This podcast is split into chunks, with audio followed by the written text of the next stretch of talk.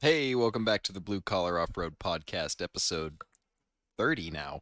I'm Graham. I'm here with Luke, Cody, and Chris. I'm not even going to try to pronounce his last name because it's Iosha? I think we just went over it. Yeah. Well, so Chris has been a member with Rockaholics. How long have you been with those guys?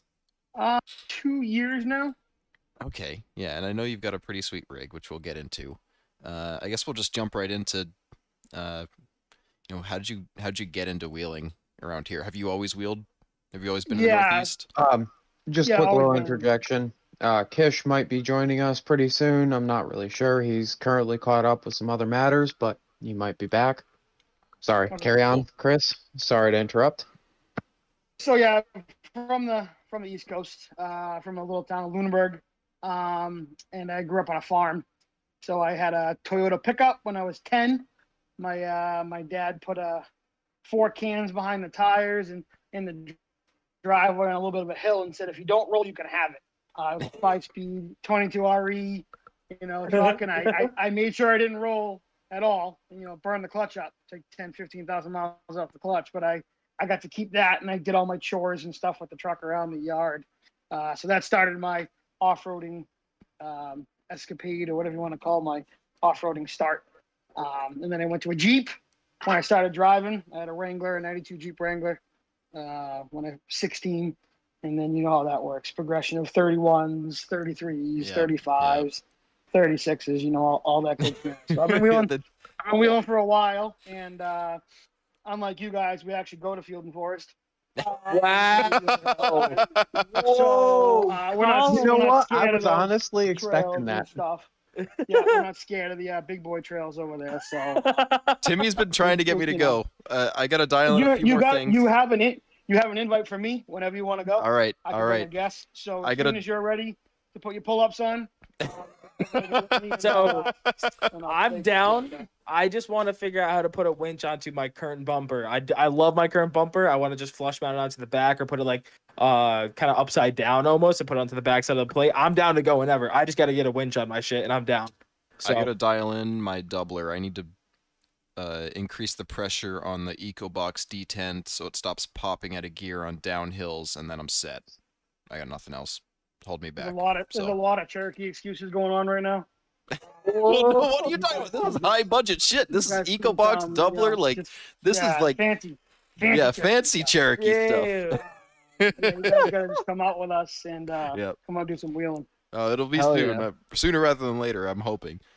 Yeah, I'm hoping to make one trip, but I'm probably gonna have to make it a long ride to get up there. Mm. Yeah. Luke, you've been to Field and Forest though. Luke, I thought I saw your Cherokee. No, I thought you were to Field and Forest. Every time that I have ever been out with you guys or like around you guys, my Jeep has been broken because it likes to. It'll go for a solid 3 months and then it'll be down for like a month and a half. It's typical Cherokee math. Yeah, Cherokee bro. Yep, Cherokee bro. Yep. Because we wheeled together at Brookridge. Yep. For the was it an STC run or a Backyard Built? It was. I believe that was a Backyard. Yep. Open run. Yep. Yeah, that was an open run.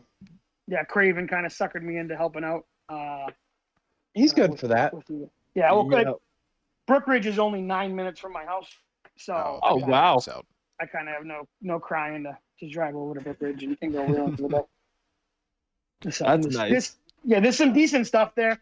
We cut a bunch of trails out there. It's looking a lot better. Yeah, we cut a bunch of stuff out there. A little harder stuff. It was like a lot of more interesting hard trails there. I remember when we first started a couple years ago. Oh yeah, there's nothing. 100%. Right, it was like blues and greens, maybe. Yeah, 100%. No, it's Brookridge has come a long way, and I think it's a very decent property for being close and in Mass and. We kind of have to. There's not much land that we can use, the whole Harris situation and all that shit. So that sucks so much. I think it's a great property. I think I was at Harris with you one time. Yes, you were. Yep. Okay. Was he there when Graham did the Wall of Death? Was that that day? There were a bunch of Rockaholics guys there that day. I think it was that day, but I didn't see Graham do the wall of death. Yeah. Well, because they were all the sticky guys and all the guys with, you know, buggies and stuff that could roll and, you know, didn't have to drive it home, you know, did it. And then Mike Craig bullied me into doing it at the... I say bullied, but, you know, he was the only one who was telling me to do it and not bullying me, so I listened to him over everyone else. Mike Craig always bullies everybody because he doesn't have a rig half the time, and Megan's driving it the other half. So, that's just how it works with Mike. Would you do us a favor and bully Megan into coming on? Because she would actually be more entertaining than fucking Mike to have on. I agree 100%. I think I'd rather talk to Megan than Mike, so I think we should put Megan on the podcast. or maybe she'll let him go on or something like that. Or maybe they just both need to come on. Yeah, they do. Maybe we can do it together. There we go. Yeah, they can do it. Have to grab him by the balls and fucking drag him in. Megan's a hell of a driver, and she's just like one of the guys. She's not scared to bust your balls and give you shit, so that's why... That's why we love Megan when it comes to that stuff. She's not afraid to tell you what's going on or what you're doing wrong. So that's why it's – the Rockaholics is a good group of guys. Like I said, a couple years with them before I was NTC, Northeast Toyota Crawlers. Those are another good group of dudes. Ben Cox is in there. Do you know him? I don't – that name doesn't sound familiar. I remember rigs more than I remember people. Kind of like a Clapwagon Sammy on 36. Swampers, Toyota axles, been stretched out a little bit. I don't remember. You might have joined up more recently after you left, but I was OG NTC back in like 2005, 2006. And then I kind of fell off the club thing for a while and came back in probably 2019, you know, or so 2018. I came back. Once the cool clubs sort of appeared, right? Exactly. And then they wheeled like once a year. We did Toyota Takeover once a year. So I was like, I'd like to wheel more than one time a year. Yeah. So I kind of hopped in with the Rockaholics, and Mike kind of just sucked us up. I give them fucking credit. The Rockaholics group, you guys fucking run shit. Like, it was every other weekend, it looks like, or at a minimum fucking 2 trips a month. Some months it seems like you guys are out every weekend. It's actually getting to the point where it's so crazy that there's sometimes 2 runs in one weekend, and you have to pick where you're going to go because there's 2 runs on one day. Wow. It's getting kind of crazy on the I run out of money real quick. So it just you gotta pick where you're gonna go ahead of schedule because they're definitely active and not afraid to wheel all the time. Well, how many members do they? I mean, I hate to turn this into a how does Rockaholics operate? But how many guys are in the club? So I thought Mike said 60. Don't quote me on that. Exact numbers. There's probably a core group of 10 of us that go to absolutely everything. From trail cleanups to wheeling runs, like, there's 10 of us that 10 or 12 of us that do it. Mike Craig shows up every now and then, and we just kind of all hang out together. Gotcha. We kind of got a similar situation like that where, I'm gonna say the people that are on the podcast are very, very active in our club. Like whenever there's a run scheduled, if my rig's together, I'm there. Cody and Graham are always there. You're going to have that with every club. There's going to be the core group of people that actually keep it running. And then you're going to have the satellite people who show up and, are awesome people. They can't commit to going every weekend, which is fine, but not as cool. We do have to give honorable mention to Miguel and his family because they have been kicking ass this year. Oh, yeah. Even ended last year. I've seen them at a lot of. Granted, they do go to a lot of local events, but they've changed the game for our club at least. I mean, as far as. Yeah.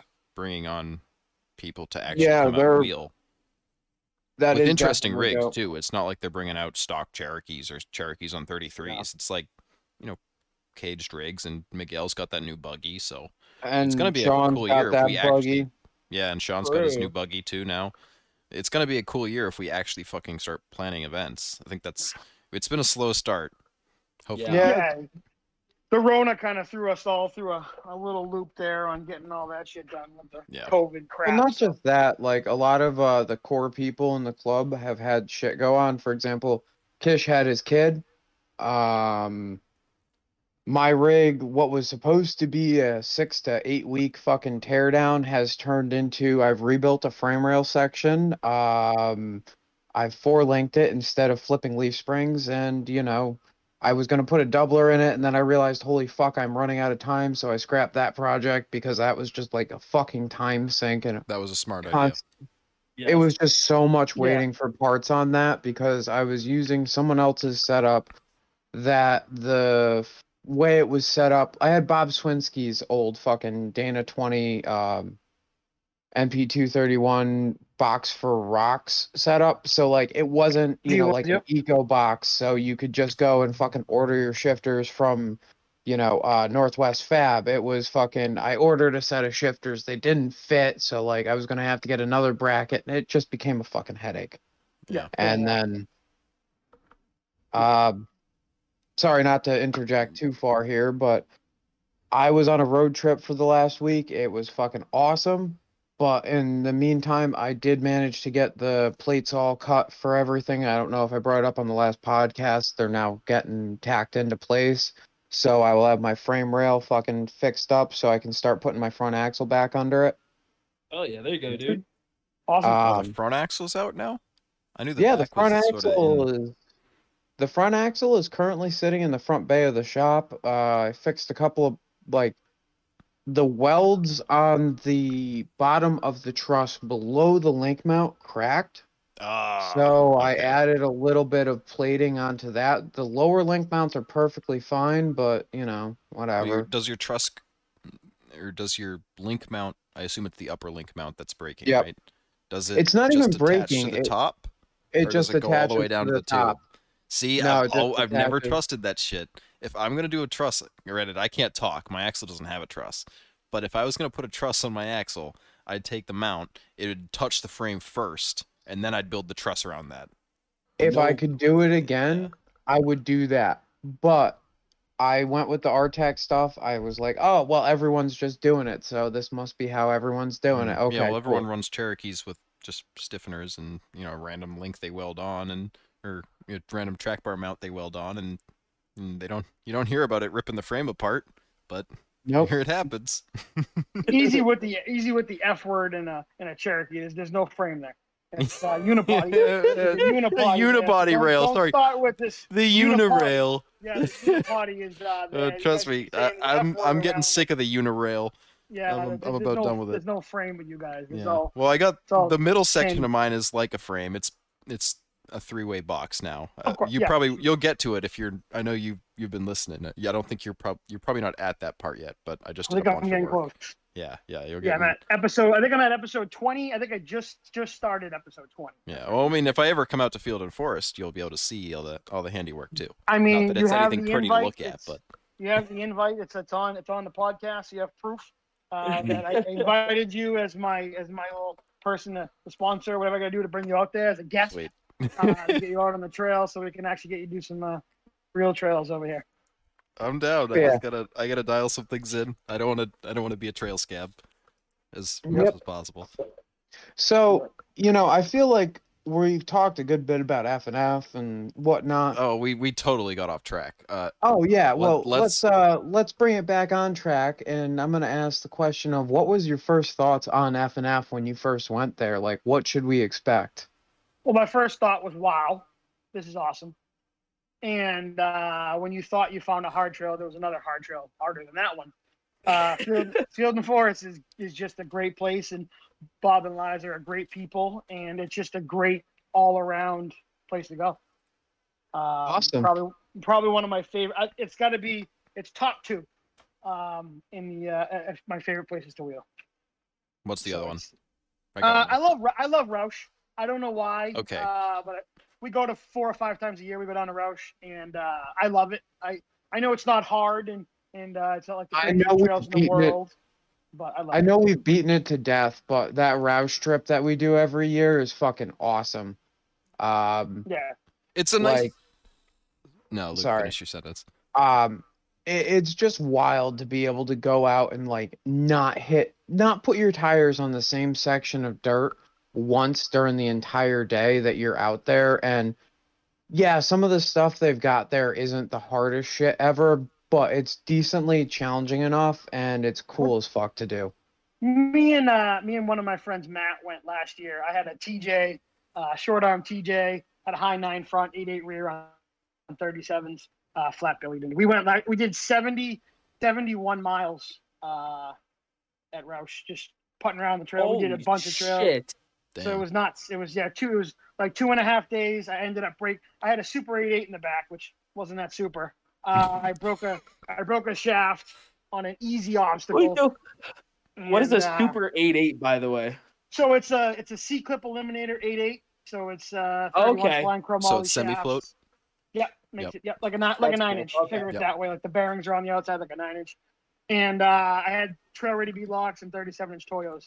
And I was climbing a dumb obstacle, wasn't even being a hero, and I broke a shaft. I was pissed, and it kind of killed a day and a half of wheeling for me. So, trying to be a hero will bite you in the ass sometimes. Yeah, I was being gentle that time. Yeah, I just said he wasn't being a hero. I get that. I was just fucking saying that, like, me trying to be a hero at Roush in front of those JKs fucked my whole fucking season up, man.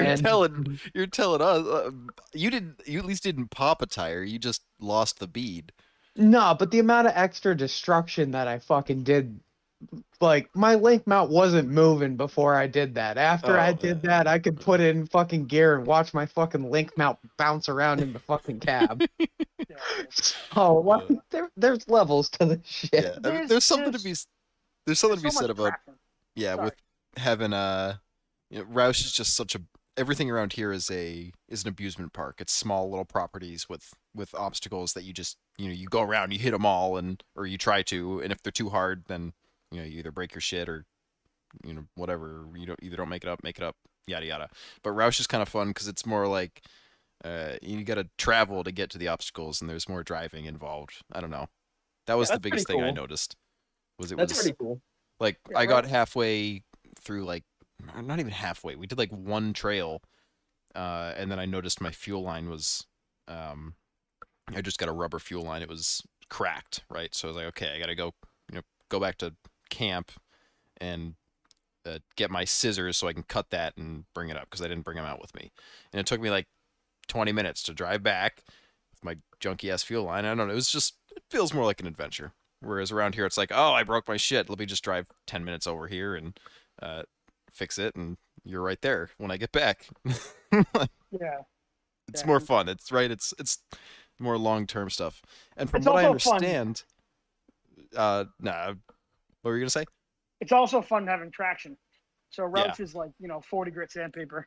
Versus everything we're used to up in the East Coast. We don't have all that traction. And trees. They don't have all the trees and stuff that we do up here.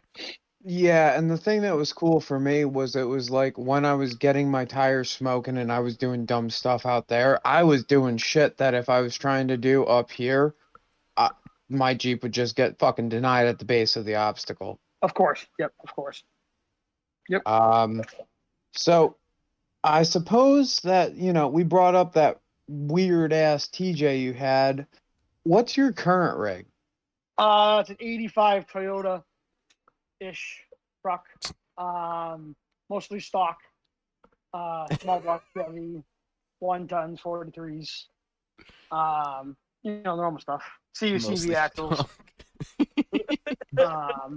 The New England treatment, right? Yeah, it's a level. It's a level. Mostly stock New England wheeler, right? This is. Yeah. Exactly. So what's that? What would the mostly stock New England wheeler be? Tons, at least 40s, 37s. Yeah, I mean 40s. I mean, up nowadays 40s are the new 35s. So everybody's running 40s. So a New England wheeler would be 40s, tons, and probably a V8. Okay, I can get down with that. Cage? Yeah, cage? You gotta have a cage. Okay. Yeah, I mean, if you don't have a tube, your body's just gonna not. Do you? Yeah, you're still playing around in the amateur tier at the moment. Once you get out there, fucking set of bars behind your head. Yeah, it helps you to grow a little bit of fucking balls. Yep. Yeah. Well, no. Too, so. I was gonna say the balls are still there. It's just the stupidity overpowers the balls right now. So I'm just like, that could work. I'm gonna try it, and then I just either make it or I don't. I mean, like, Yeah. Cage is definitely... Cody, as soon as you put a cage on that thing, it's going to roll. Like, oh, dude, the day... Having seen you drive, like, I've always been a conservative wheeler, right? And I put the cage on it, and, I got a little... I've come way out of my comfort zone because I have the cage, right? You can roll it, whatever. But you, on the other hand, have come just as close to me rolling currently, and you don't have a cage. So it's correct. I definitely I'm excited. Day I go out with the cage. If I don't roll it, one of my friends needs to roll it. Like if I'm like tipped out and I'm being a bitch, somebody just needs to walk over instead of pulling me back down. Luke, just send me on my way. Just break the wine bottle as I go over the deep end. Like I'm fucking down. Well, we wouldn't have a wine bottle on the trail, so I'll smash one of them old Coke bottles over your rig or something, like we find in fucking Kish's woods. Perfect. I mean, that sounds good to me. I gotta ask, on that scale, if Graham's conservative, Cody's fucking out there. Where do I fall on that, you guys? I don't know. You're wishy-washy. Some days you're like you're down to fuck, and other days you're kind of like, I don't want to hit this, right? True. Yes, I completely agree with Graham. Right, you bounce between. Yes, because there's days between where... being more conservative than me sometimes, and other days being worse than Cody. Yes. I mean, I could not agree more because genuinely, like, there's days where you're just out there bear killing. We'll just show up and you're like, you're zest up. You got a little bit of love in you and you're just like, let's fucking go. And then there's other days where you're like, I don't want to push the rig. Okay. I'm like middle of the road, but I'm a chaotic neutral. Well, you're not neutral. Middle of the road. You're either more or less. Wouldn't that be chaotic neutral? Yeah, yes. Bipolar, I guess. Bipolar chaos. I have to say, I think the worst day for me as far as like abusing the rig would either be the first day at Roush or that day that we went to Harris where Cody was riding passenger because I was like all over everything. Yeah. Except for the wall of death. I couldn't pull my balls out of my fucking throat to do that. Yeah. That day at Harris, I think that was the last time he ever went. I think we've talked about it previously. I couldn't have asked for a better last day at Harris if that had to be the last day at Harris. It was dry as hell. We did every hard obstacle, like everything. We did the creek trail. We did all those ledges on the side that... I'd never previously touched, and then I watched somebody walk up, and I think it was you, Luke. I was like, what the fuck? Yeah, we're just going up this. Like, all those ledges, just everything. Oh, all that stuff that usually gives buggies problems, right? We're just going up. I also have to say that it was a fucking nice day for that because it started out super shitty. Fucking Colin blew something up. I fucking popped the valve stem. That was a good fucking day. Yeah. After we got it moving, and once we got away from everyone else, it just like took off. But I suppose that we should get back to asking Chris some questions. Yeah. So what's current? You said you got 43s on there, and like I know what they are, but would you tell everyone what they are? 43-inch SX stickies on 20-inch race lines. See, now that's just like DTF, but when I first met you, you had the fucking assault weapons on, and that was fucking awesome. My introduction to this dude was fucking cut 44 boggers. Like, holy shit. Yeah, I had 44-inch boggers on H1 double bead locks, and it was they looked cool, but they didn't they dug down, they just didn't go full. They weren't very good at the forward traction. They went down like an excavator, but they did not. They did not go forward. Yeah, they just dug holes. That's all they did. So I went down to go and see a buddy of mine in Tennessee, and I'm just driving around. It's fucking weird down there. They got fucking 44 or not 44. I think this rig or the majority of the rigs I saw were on like the 39s, but they run fucking TSLs up front with cut boggers out back. Down the fucking road, like they call that mullets. I think that's called the mullet. The TSLs in the front and the boggers in the back. Now, is there any benefit to doing that? Well, the problem with the boggers is there's no lateral support. So as soon as you get on anything, you slide. So even mine, okay. I cut the shit out of mine. My fronts were cut. I cut 11 pounds of rubber on boggers trying to get some lateral support, and they still sucked. And with a 16.5 wheel. No. Okay, what do you, by lateral support, what do you mean? So something holding you straight. How's that? Okay. So if you want to climb an obstacle, stay straight. Those lugs are it's just like because they're almost like fingers, a V, right? Yeah, yeah, they're like fingers. Exactly, yeah. They're like fingers. So as soon as you there's nothing holding you any throttle. Yep, yeah. You give it throttle, you'd slide right, you'd slide left, wherever the tires felt like they were going to put you. Okay. So you groove like little straight lines or crooked lines, and to give you that support. Yeah, okay. Exactly, like a normal tire would have. You know, like a normal tire would have. So I noticed what you're talking about when I ran the Trep radials compared to the Nittos. That's another thing I like about the Nittos. They got that fucking section of blocks in the center. Yeah. So if I go to give it gas, they generally want to stay where they're pointed-ish. That's until I run out of traction and talent. With the Trep... Well, yeah, no, I don't have any fucking talent. We just went over that. Well, you don't have any traction either, so you're not going anywhere.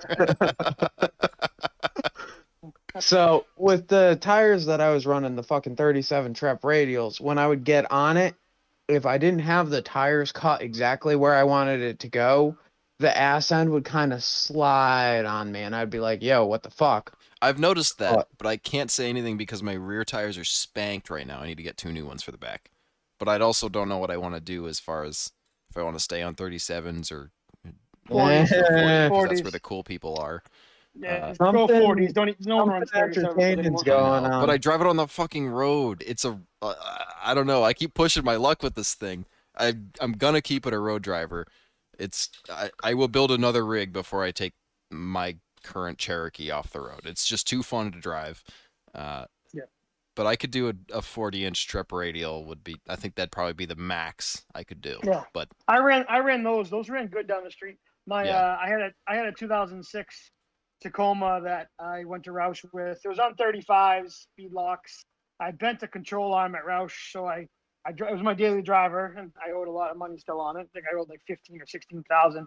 And I got it home, and I cut it up, and I put Super Duties under it. And that ended up on 40s. And I drove 65 miles a day. It would go 70 miles an hour down the highway. And those Trep radials were good. Yep. They didn't last very long. No, they're not the greatest wearing, but... No, that's the thing with the Maxxis. Whatever they do with their radio, like, and it's I know that the last guy that we had on DOT stuff. Yeah, the last guy we had on swore that the Bighorns got a shit ton of mileage, so I'm wondering if they were a different fucking blend. But I know that with the Maxxis Razors and the Treps, they are fucking soft for a DOT tire. Yeah, they're good. They're good tires. Cody even mentioned, like, we were driving down the road when we were coming back from Ma Bell. We were just kind of putzing around. We got food and stuff. And we were at low tire pressure going to the just back to your grandparents' house to actually use his air pump to pump up so we didn't have to go to a gas station. And you commented on how warm my tires were. Dude, it was significantly warmer. Like, you could put your hand on my tires, Buckley's or Caitlin's, nowhere near as warm. Probably like a 40-degree difference almost. Yeah. Yeah. I've noticed that myself. The Nittos that I'm running, they don't bulge as much. Like, I can run them down the road. Your tires are stiff as a pie. But if I'm wheeling, I've got them at like 6 fucking PSI and they don't bulge out. He has 6 PSI in there and I have my rim like on the ground. That was the biggest change for me, was going from the 16.5s and the double bead locks. I used to run 3 PSI. But I was on an obstacle once, and my friend's like, your rim's turning, but your tire's not. There was so much sidewall with the 44s that literally my rim was turning and my tread was staying on the same plant. So I couldn't get off the up. Yeah, the tires are so big because of sidewall that you can't move the whole tire.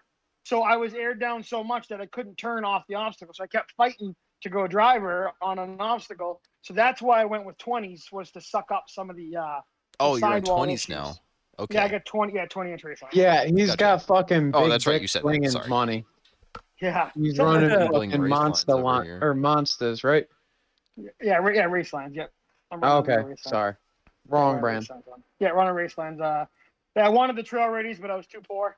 and I couldn't justify spending the extra $650 bucks. The thing with race lines that like kind of like is weird in my head, because I came from like car culture, and race line coilovers are like the trashiest piece of shit coilovers you could get for like cars. So when somebody like when anytime somebody says like race lines, it just puts like a chill into my spine. I'm just like, ugh, like race lines. Yeah, they're definitely not trashy for sure. They definitely the wheels are nice. They're nice. Yes, wheels. I know the wheels are absolutely incredible, but it's just funny that one culture has like the dog shit, and then there's like race lines which are like, oh, you know, like, pretty funny. Everybody's got race lines. Everybody's had race lines. I haven't had race lines, but you got to use the plug Scott Goforth on that. Goforth does good things when it comes down to buying tires, and I finally bit the bullet and bought those. It was I almost had to give my firstborn to buy those tires. But it was definitely a hard pill to swallow when you spend that much money on tires and wheels. You know what? I've said it with Timmy. I really want to try those fucking Mickey stickies, the Baja Pro stickies. Those things look like they fuck. Not the fucking bogger-looking ones, but the ones where they're like a fucking bastard MTR. They offer those in a fucking sticky, and man, every time I see them on sale, I'm like, behave thyself. Yeah, they're called the Trail Bosses or something like that. I forget what they're called. Yeah, they are. And I don't want the fucking non-sticky ones, because those belong on JKs on the side of the trail. But I feel like the sticky ones might fuck. Yeah, no, we went to Roush with a guy, Bill Moore. He has a 97 TJ with a 5.3 in it. He has like a 4L60, and he runs those. He's got old school Dean Track 60s under it. And those tires, he came from a 39-inch red crawler, and he went to those sticky, the new sticky Mickey's 40s, and he said he loves them because he said he had no complaints about those versus the crawlers, because the crawlers, he said, at Roush is so much traction, you would only get 1 year out of a set of tires, so they would wear them out in a year, and they were cords, which us New England guys still run for another year or two. If you've ever seen the blue Eugene's Blueberry, there's belts coming through that Samurai, and that thing does some crazy things. That's with the cords coming through. Yeah, so he doesn't care. It's just, you got to get your money's worth, right? Yeah, he's got him. Well, the cords had more traction for sure. It's like it's studded snow traction, I think, when the cords start coming through. So they work. They still work. The BFGs are definitely amazing tires. They just can't make a sidewall for a big rig. And mine's not a small rig. It's almost 4,900 pounds. So mine's not little. And I was afraid to put I was gonna go 42-inch reds. That's what I was gonna do. Is the 42-inch. BFG crawlers. And 49 on a buggy. That's a lot. Yeah. Well, it's a truck. Yeah. So it still has a Toyota cab, and it's got a lot of tube on it. It's a good gym, so. Well, the tube's what kills you. I gotta weigh my rig. I'm putting right now at like 5150, 5200. Yeah, full body though. A pig. Yeah, the full body pig. So my taco was 5540. That was what my taco was. I had a crew cab, short bed, 06. On tons and didn't you bob that thing? Yeah, I bobbed 14 inches out of the bed. Well, the tube adds up. The tube's where it kills you. Like, I don't know, Graham. I'm gonna disagree with you on that. I think that it's more of the fucking axles on my rig. Like, that's where it is. But then you think about like all the work I just did to mine. I easily added 300 pounds to the thing with. No, you added more than that if you're talking about adding the doubler too. I was being conservative, but yeah, I mean, it's a shitload of weight. Like, my shit's fucking heavy now. I gotta put it on the scale. Unlike fucking real life, I'm going to be really fucking liberal on that. I'm going to put you at this point, you got to be sitting at like 5,300 maybe. Fully loaded with all. Because fully loaded? Yeah. You still have your rear seats too. Yeah. Oh, true. Yeah, I don't know. I gotta put it on the scale. There's a scale in town. I would personally, I'd say right around 4,500. Not 45, 50, 5450. So technically 55. Yeah, I'm putting your rig at heavier than mine. Yep, because you have it adds up quick. It adds up quick. And then tools and all that stuff too. Yeah, the tools and the 205. When I'm fully loaded, like two tires in the back going to Roush, like it's fucking heavy. She's fat. Yeah, she's a big girl. That poor little 4 liter is like, it's I'm so sad here, man. So, you know, you're on this podcast and we're absolute whores when it comes to rigs. What's the coolest rig you ever had? That would be my Tacoma. I loved that truck, and I had that for about 5 years, and that was that 2006 Toyota Tacoma, and it was on Super Duties and 40s. That was probably my coolest rig because I could drive it everywhere. I could put the kids in the back, and you can't beat a drivable rig, right? Yeah, no, just absolutely ridiculous, but still on the road. I miss that.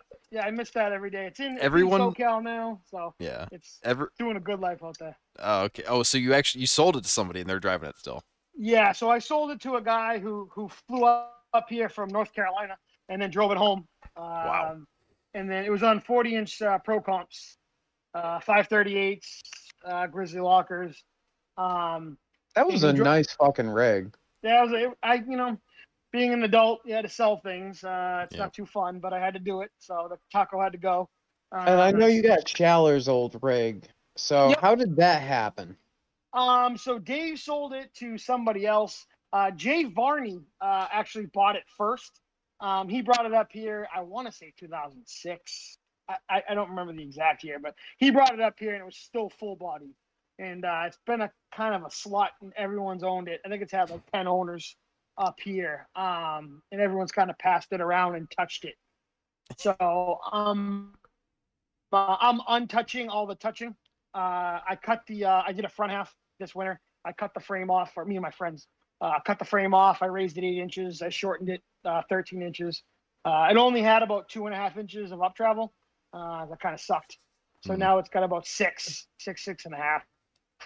I'm not going to lie. I'm getting to that point myself because like up front, I've got like 3 inches of up travel. Yeah, fuck. And I just need to just fucking chop everything up there if I want to change it. There's no way I can get around that. I went so crazy as I put an Artec truss on because it had some abortion of a homemade truss on there before. I remember that. That thing fucked, though. We won't talk about that. So I cut all that shit off, and I did an Artec truss, but I actually cut 4 inches out of the center to go around my harmonic balancer. So I cut it so literally there's a chunk taken out of the middle so the motor can sit there when it goes up for up travel. That's awesome. Because I got the motor as low as I could inside, and I also triangulated the front. It was 3-link with 3/4 Heims, which I have no idea how they didn't fucking break. Because this thing's been beat and beat. That's one of those things though, like I build a lot of fucking 3-links for people. I did Cody's. I'm helping Kish do his. We use the 1 1/4 Heims on the bottom, but on that upper, fuck it. 7/8 by 3/4, Cody, is what we use. Mm-hmm. And those things don't fucking die. Like, even under my rig, they ripped apart the fucking cross member, like cracked the fucking cross member before I fucked up those Heims. So I had the 2-inch Johnnies, whatever they are, the big Johnnies. I had that for lowers, and I had 3/4 uppers with a 3-link on 1.5 inch, quarter wall, so that the DOM was strong. But how that upper link never rotated or tore off with the Ray Charles welds, I don't even understand. Helen Keller was involved a little bit. I don't even understand some of the welding that was done in this poor buggy. So we've done a lot. Me and I got to thank all my friends that have helped me get me where I am now, or it'd still be in pieces. But it was nuts to see, and the track bar wasn't going to fit. So I just said, fuck it, and did double triangulated because you're supposed to do double triangulated in any kind of buggy. And then full hydro. It had a single-ended ram, full hydro before, and I went with the PSC 2.5 double-ended now. Treating it right. Damn. Yeah, so I can actually fucking turn. Yeah. I actually broke last weekend. We did Field and Forest for the opener. And I broke a 35 spline inner chromoly, and I wiped out. I saw that picture. Yeah, that well, sucks. Boom. I did the bunghole, went over breakover rock, and I broke at the beginning of the tape. So it decided it didn't want to be in there anymore. Yeah. So that broke. So just kind of done with your shenanigans and left the building. Yeah, it was like, you know what? I'm out. I'm taking a nap right now, and I don't want to come back. So okay, it broke. So I mean, it's a healthy small block. There's an old like 90 build with it's got 305 heads and a small cam, and she gets pretty good. She's on propane. She's pretty good for what she does, and the doubler 203, 205. So I gotta ask. Oh, that's heavy. How heavy is the 203, 205? That's gotta be a fucking heavy. That's how heavy boat anchor. Yeah. I don't want to lift it. Yeah, I don't want to lift it for that. So. I don't want to lift the 205 Eco Box, and that's an aluminum tumbler, right? The 203, 205 is about the same weight as a Samurai.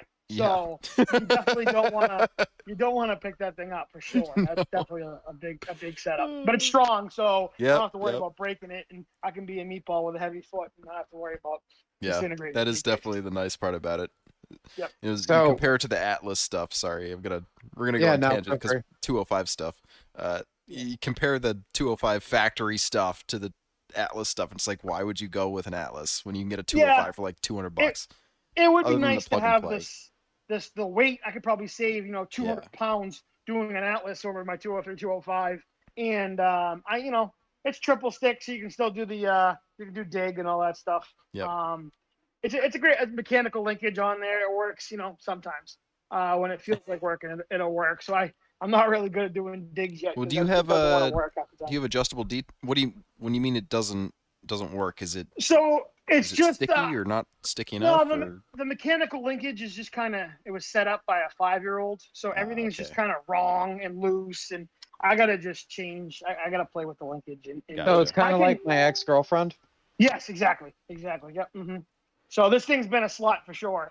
Everyone's touched this. So I'm trying to make it a little better and give it kind of a better life and fix things that needed to be fixed. And I go through a lot of rigs. I've had a ton of them. So I'm just trying to keep this one for now. My friends keep giving me shit. So I'm trying to keep one buggy, and then I'll build something else while I have this to wheel, so I don't have any downtime. Mm. So yeah, I will say the cable shifters and Curtis, who's been on a few times, recommended adjustable detents for the 205, and with the cable shifters and the adjustable detents, my 205 shifts like butter. I got, like I said, a little too much slop on my Eco Box. I got to tighten the detent on that because it pops out of gear, only on heavy downhill. But once that's all, I mean, it shifts like you'd expect. It's enough pressure that you feel the shift, but not enough that it's like you're yanking that thing and destroying the cable. So. Yeah, my 203 shifts flawlessly. It's the linkage to the 205. It's on a funky angle. Mechanical stuff. He's got little. Yeah, he's got little Himes in there, and he did. I don't know who touched it, so it's got to get fixed, and it's on the list of fixings. We have Roush coming up next week, so I'm not going too crazy on other stuff. So we have that coming up. Fair. We're doing the Memorial 4-day weekend down there, so I don't want to go too nuts. I'm waiting for the shaft to come in. Yeah, just trying to fix it as it is. Yeah. Yeah, exactly. Just fix the stuff that you broke last weekend. Exactly. Last weekend was my shakedown run. So we went out with Capaldo, and I said, "No red, Zach. No red." And we did one blue trail, and then we did Easy Street. And I said, "No reds." So my shakedown run was on Easy Street, which is a red at Field and Forest. Oh, that's the only way to do it. Yeah, and it did it, so I can't complain about that. He was laughing the whole time.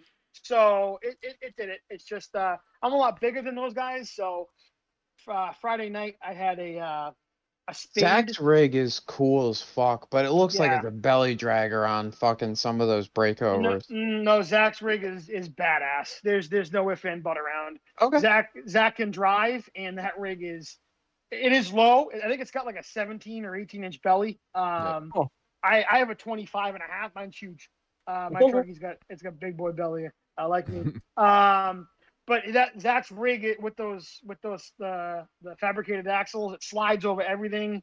That rig is nuts. That rig works well, and he's an extremely good driver. So he can use that and put that thing pretty much anywhere he wants to go. So I definitely like the smaller rigs. I've always had bigger rigs, so I can't see. I don't know why I do that to myself, but I do. And the 40s, and he still I'm trying to catch up with him. I got 43, so I still try to catch up with him because he's with the race car. So it's just one day maybe I'll have one of those one day. Yep. So, he'd be a cool guy to have on too. Yeah, Zach's an awesome guy. So he's had so many rigs. Yeah, he's had a few. He's gone through so many tow rigs and off-roading rigs and. Yeah, he used to be big into lowriders, and he had a bunch of like bad trucks, and he's had some cool shit. Yeah, he builds awesome stuff. Yeah, he does. I actually won that international in that raffle, so I bought two tickets, and I won that crew cab. Wait, the big white one? No, the big green one. It was green. Green? Oh, it was like army green almost. Yeah, it was like all the drab. I got $200. I bought two tickets on a whim. And you won it for $200. Yeah, over $200, and awesome. I was buying a seat for the back of my Jeep. I bought a PRP like triple seat for the kids for the back, and my phone was blowing up, and I'm like, why are all these fucking people calling me? And my buddy Sean finally got through, and he's like, you won? I'm like, won what? And he's like, well, the international. I'm like, what are you talking about? So I didn't know the raffle was going on that day. And everyone was like, congratulations. I'm like, on what? And they're like, oh, shit, I won. So wow. I had that for a little bit. Not long. I think I had it for like 2 weeks. And you sold it? Yeah, I sold it to my friend Sean. So my friend Sean has that now. Hey, I mean, half the time with the raffles, like, that's my exact thought process would be like, oh, look at it. That's cool. And then be like, and sell it and buy what I really want. Like, yeah, so I sold that and I bought a diesel pickup, a crew cab Super Duty. So I just, it's, you know, that's what I have now. I got a crew cab Super Duty dually. Just totally better down the road. Quick question. How much worse is registering at commercial compared to? So you don't have to register commercial in Mass as of the end of 2019. You can register residential as a dually. So my dually is registered as residential. I'm getting a fucking dually then, because that was one of my biggest things. Like I want to get an LMM 3500. Yeah, but like every single one of my friends, but like a few of them are Connecticut boys, and a few like I think actually even Colin said like, hey, don't get a dually because you have to register it as commercial. And I'm like, yeah, that would kind of suck, even though I do have a DOT. But no longer the case in Mass. Yep. So I got an old 7.3 dually, crew cab dually on 22.5s. I got it on the big truck wheels. Old body or new body? Super Duty. Oh, nice. Hell yeah. Awesome. So I have a slide-in camper that I put in the back, and then I pull the buggy behind that.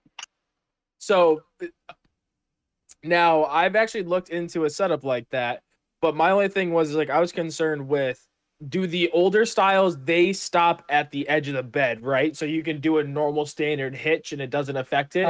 So my truck, I have an older Lance. It's a 97 Lance truck camper, and it's 9'10", so it hangs 2 feet past the back of my bed. The older campers, the Super Duty cabs are really tall.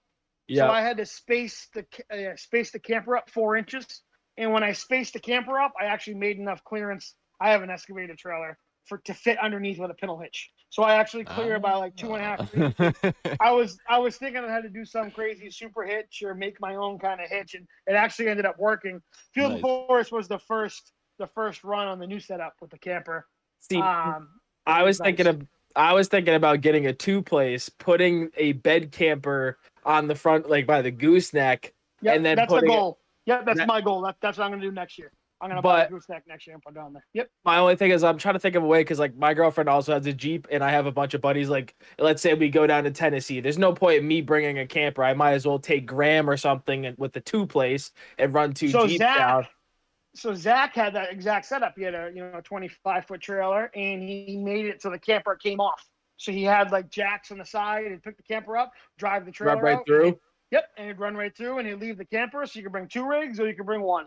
I gotta do that. Yeah, and then when you go to Badlands, you bring the camper and a rig, so you have somewhere to stay. And after camping, we'll call it glamping. After glamping this weekend with the truck camper, I don't want to be in a fucking tent again. I don't go. That's for damn sure. I got heat. You got AC. You got a refrigerator. You got sink, bathroom. Shower, that's hard to beat. I'm not playing the game. Yeah, I'm not playing the game anymore in a fucking tent. You don't want to sleep diagonal in the back of your rig. No, I don't want to sleep in a sleeping bag. I'm going to be honest. I'm a big guy in a sleeping bag. I just don't want to be fucking shoved inside there. So now you've got a queen size bed, and you're comfortable, and it got cold, so I put the heat on, and I'm like, I'm not going back to a fucking tent. that's just not happening. My only thing is I'm going to hate, because it's going to be my only trailer. I got to make a decision now if I want a single place or if I just want to say fuck it. and do a two place. I would hate having to go to like Ma Bell with a 32-foot trailer. No, you say that. I mean, I drive tanker for a living. So I go into Boston every day. We do 2 to 3 loads a day out of Boston with fuel, and we have tanks at the shop that I fill. And you just get used to driving it. It's you know, I'll pull in the dunks or something like that. It doesn't make a difference. I'll pull it wherever it can physically fit. It doesn't matter. I'm fitting it. You get so used to having the truck and trailer. It's like pulling a 16-foot car trailer. I just get so used to it that you don't even know it's there. So the only difference that's going to be huge for me is like I'm used to a bumper pull. Like I've my grandfather has a sedan delivery, 1955 sedan delivery, and I tow his trailer with it in it, and it's about a 26-foot trailer, so it's roughly close. I mean, that's an extra 6 feet. That doesn't really equate to much, but that's a bumper pull. I'm going to go with the gooseneck. I'm actually interested on like how better it's going to be for actually towing. You're never going to tow a tag trailer behind you again. It's the best experience. You will never ever go back to a regular car trailer. I promise you. As soon as you put a gooseneck behind that truck, and especially if it's a newer Duramax, and you will never ever go back. I'm telling you right now, you will love it. Yeah, you will love it, and it tows so much, and that's why I'm doing it. I'm just broke, so this year I'm gonna just make it happen with my trailer, and then sell my trailer at the end of the season and buy a gooseneck over the winter. And get like a 30-foot trailer and put the camper on the front, like you said, and my buggy on the back for next season. See, that was my thing, was I need to measure like a bed camper, because I've always had the idea of like, oh yeah, that'd be sick, putting the camper on the gooseneck. Do you have to space them, or is that height from deck to top of? Yeah, that's fine. So Zach's just sat on the deck, and then he made his own tie downs, and he had a 25-foot. Gooseneck, and it fit his rig in the camper, but it was tight. You know, it was definitely a tight setup, so you could get away with it. But 2 rigs on a 25-foot trailer, like 2 Cherokees on there, would be tight. I don't even think they'd fit. Bumpers and a body, and you know all that stuff. It'd be pretty tight to shove 2 on there. So I'm gonna do a 30-foot just to be safe. And then just call me Cody. Oh, what happened? Computer died. No, totally we were doing good. You interjected. Nobody had to know that you disappeared. We were having great conversations with that. You could have just popped back in and slid in like nothing happened. But I wouldn't be Cody. Graham, are you recording right now? I'm recording. We're all. Oh, thank God, dude! I was like, oh fuck. No, he texted me and I was like, yep, I'm recording. We're good. Thank God. I'm gonna just have to splice the two together. No, I've been recording the whole time. Oh, fucking man. Yeah. Okay, cool. Keep going. But yeah, I'm excited for that. I think it's gonna be. So wait, why were you saying going with a 30-foot to be safe, just to make sure that you have enough room with the camper and your rig? Mine is gonna be when I pull the camper off and we go on far trips. I want to be able to fit 2 big rigs on there. So like mine, I got 118-inch wheelbase on mine, so mine's not too small. Most of my buddies are around 110 to 114, but if you throw a random full size or something on there, if someone has a bigger truck, then you're kind of screwed on the size. So I want to be able to tow whatever on there. That's why I want to do a 30-foot. When I replace my current trailer, it's not going to be for a little while given life circumstances, but I'm definitely going with the 22-foot flat deck equipment trailer just for that exact reason right there. If I have to go and rescue my buddy with a Cummins, I don't want to be dealing with the lack of space or whatever.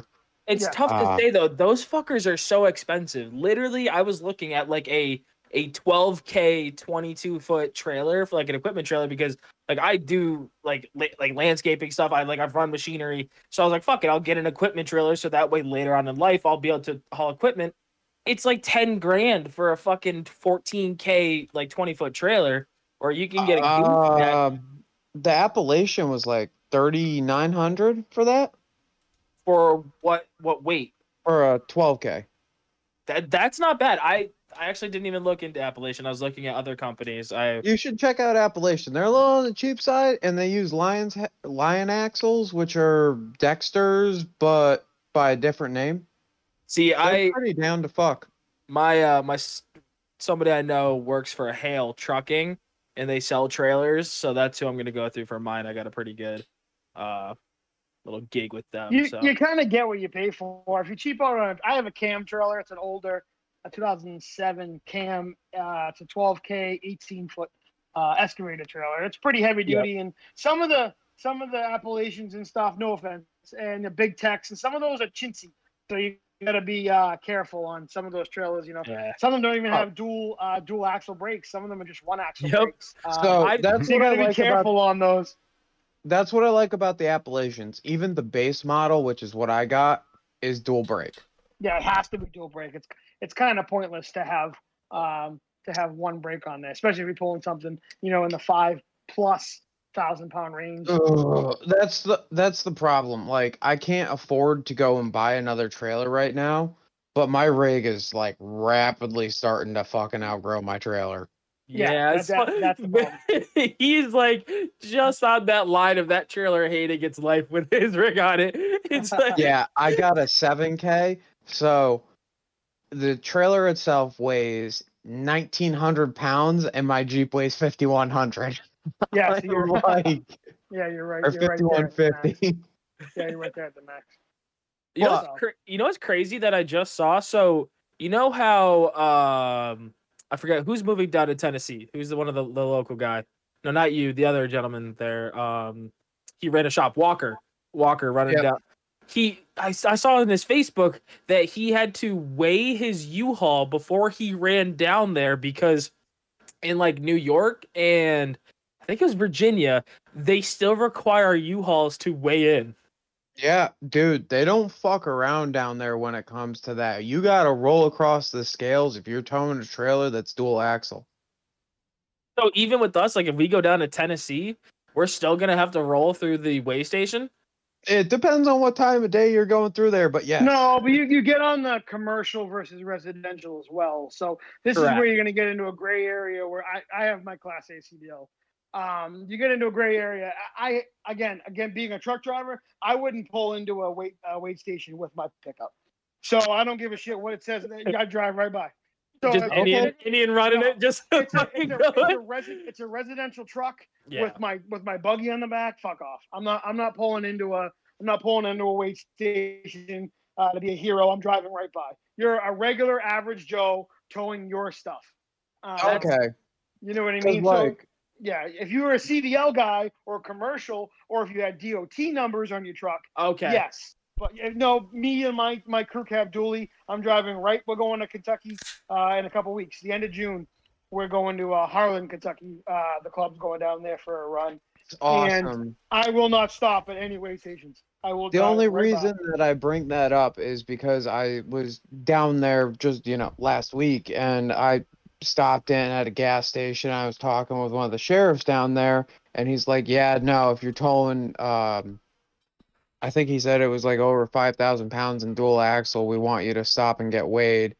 We don't care if you have a gun sitting next to you. Like, you can have a fully loaded AR with a 60-round drum. We don't care about that. We care about getting your trailer weighed. Yeah, no, don't even. I would trust an idiot with a gun more than I would trust an idiot overweighted driving down the road or overloaded driving down the road. Honestly, like, dude, the amount of stupid people that I've seen, just like, it's ridiculous. The stupid people I've seen running around. So, like, not to go too crazy and way off topic here, but I was coming back and I watched a dump truck go rolling past me with his, like, the gate not fucking locked down. Yeah. And, like, I'm watching him just casually, like, dumping gravel. So that's why he's a dirt dummy. So he's a dirt dummy for a reason. That's why he hauls dirt. Oh, no, just wait. This story gets far fucking worse.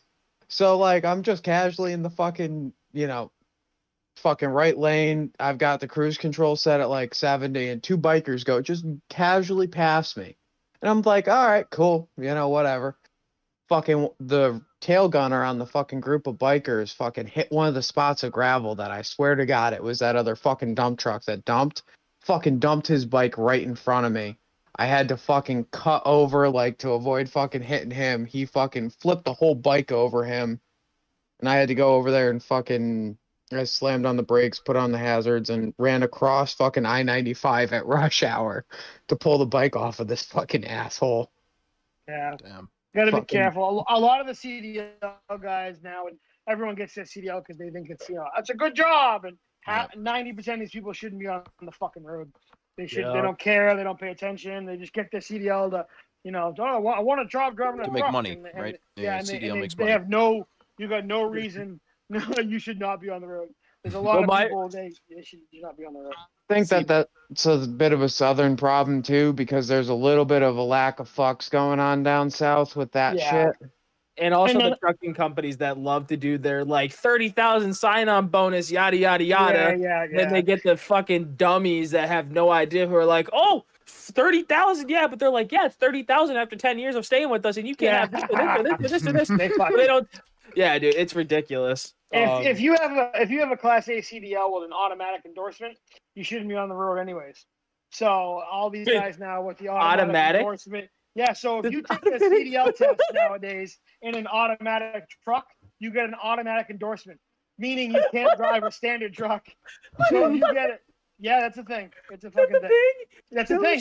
Because these guys can't drive standards. And they stick them in these freight trucks for Walmart and Swift, and that's why you see all these accidents. And these trucks are fucking automatics, so that's why all these guys are crashing trucks. If you can't shift, you don't belong in a big truck. That's ridiculous. It doesn't even take that much. I've driven around in yard trucks. My stepmom used to work for a yard, and I used to play around in the yard trucks, and even those are standard. I had no idea what I was doing.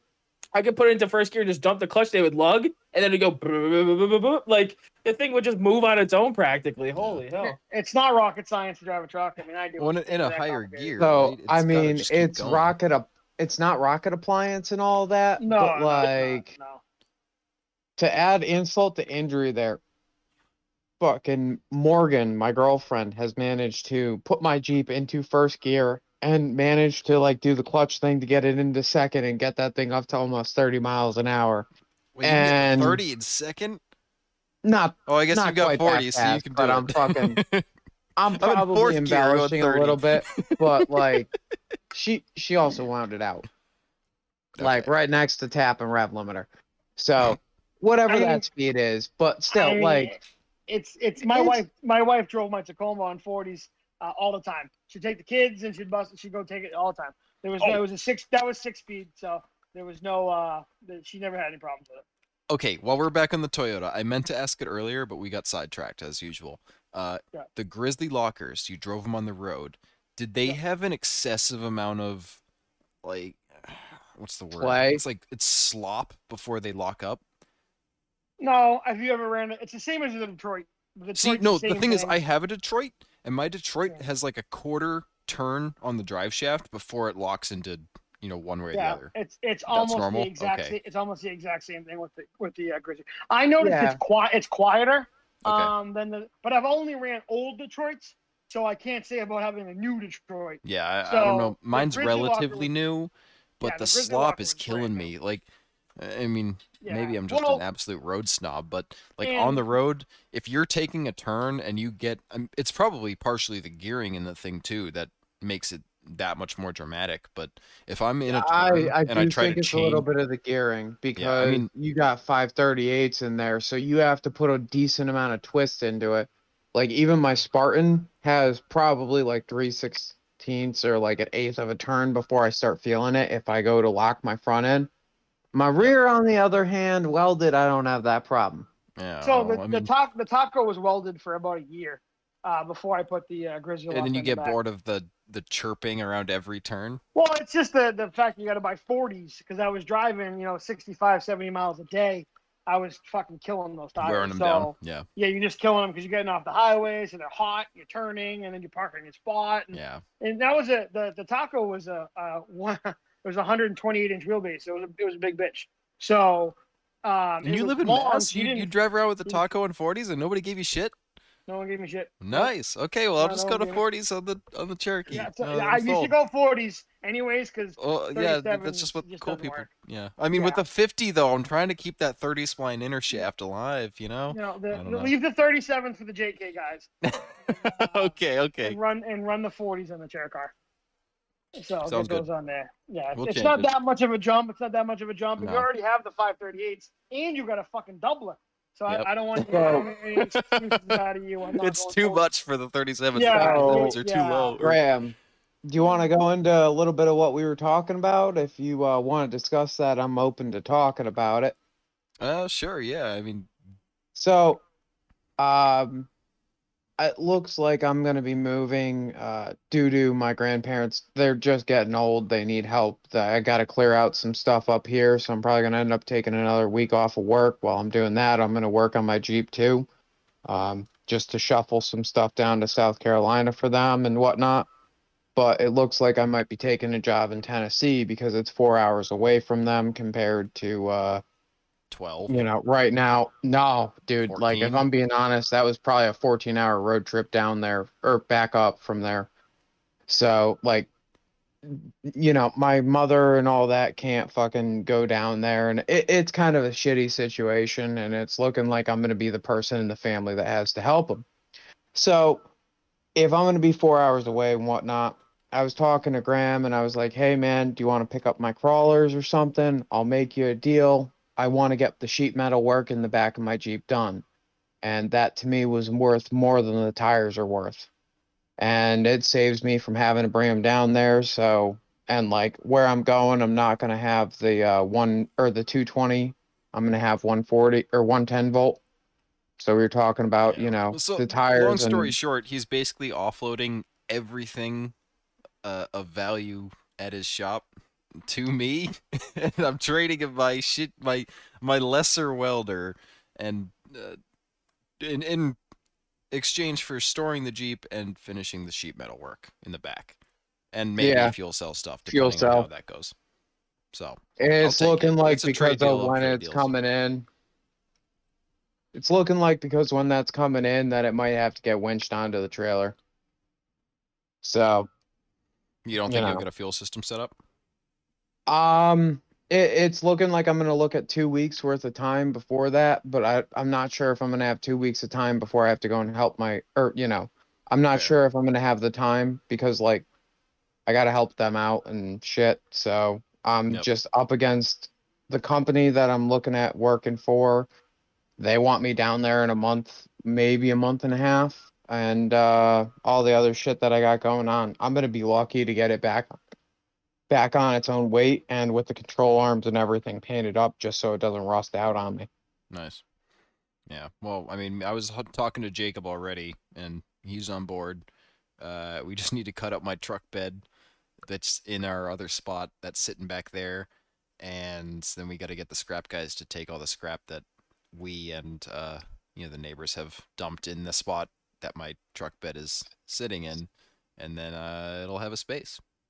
We have extra spaces, but just getting that other and like would be nice. I feel really bad about fucking just dumping stuff on you guys, but at the same time it's kind of like we're well versed in sheet metal work, and we'll even probably I'll get you some 18 gauge instead of the 16 gauge because fuck trying to shape 16 gauge it's not ideal.